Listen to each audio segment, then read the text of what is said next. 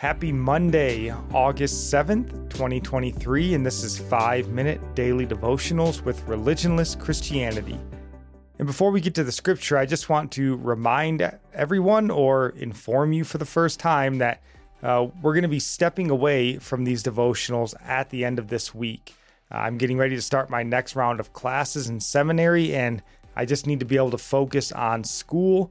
Not so much on the devotional. So we'll be away from the daily devotionals. We'll still do the Saturday podcast just for about the next 3 months, and then we'll be back. So just want to give you a little bit of heads up there. Now to the scripture. So we're finally turning the page on Luke chapter 22. We've made it to Luke chapter 23. So let's discuss chapter 23, verse 1. And it reads, "The whole company of them arose and brought him before Pilate. And they began to accuse him, saying, 'We found this man misleading our nation and forbidding us to give tribute to Caesar, and saying that he himself is Christ, a king.'"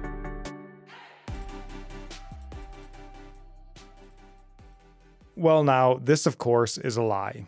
Jesus taught the exact opposite in Luke chapter 20, verse 25. We're familiar with the passage. He said to them, "Then render to Caesar the things that are Caesar's, and to God the things that are God's." But the truth was irrelevant at this point. The religious leaders had determined Christ needed to die, and they weren't going to let a little thing like the truth stand in their way.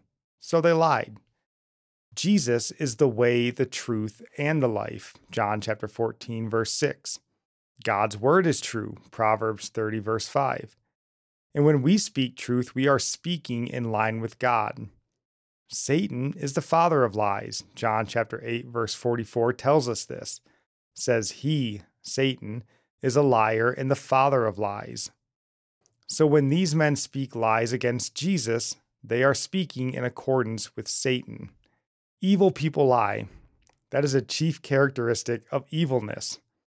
Now, all people lie to some degree or another, but evil and wicked people lie continually. We see this in these religious leaders, and in many respects, them being liars is why they're wanting to put Jesus to death. Jesus made a regular practice of exposing their lies, both in what they said, but also in how they lived. Their entire lives were lies. They were whitewashed tombs, Jesus called them in Matthew chapter 23, verse 27. As with all evil and wicked people, nearly every aspect of these false religious leaders' lives were lies. If we are to be followers of Christ, then we need to be people that walk in the truth.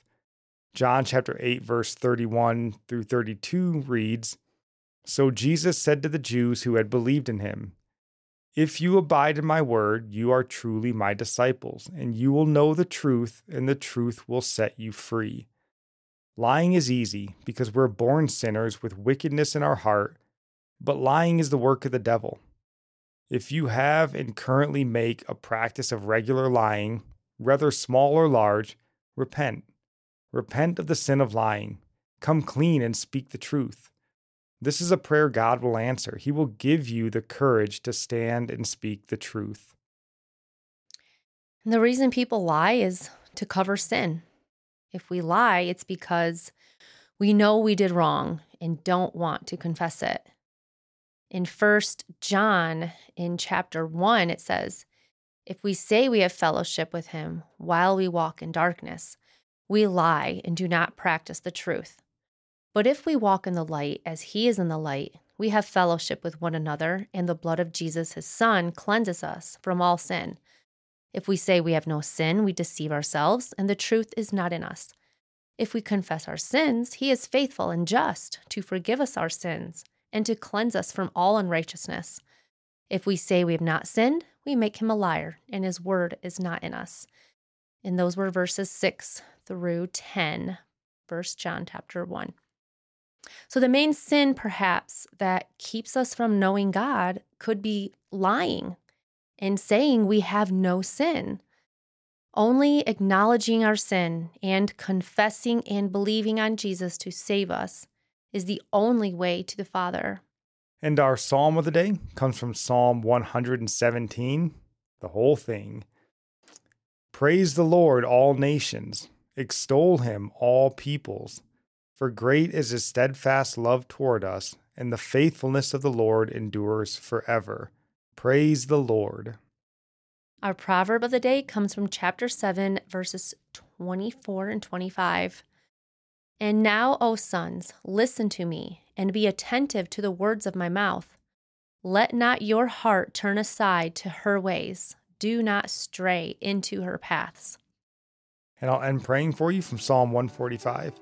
May the Lord show you he is gracious and merciful, slow to anger and abounding in steadfast love, that the Lord is good to all, and his mercy is over all that he has made. May you know the Lord is near to all who call on him, to all who call on him in truth, that the Lord preserves all who love him. God bless.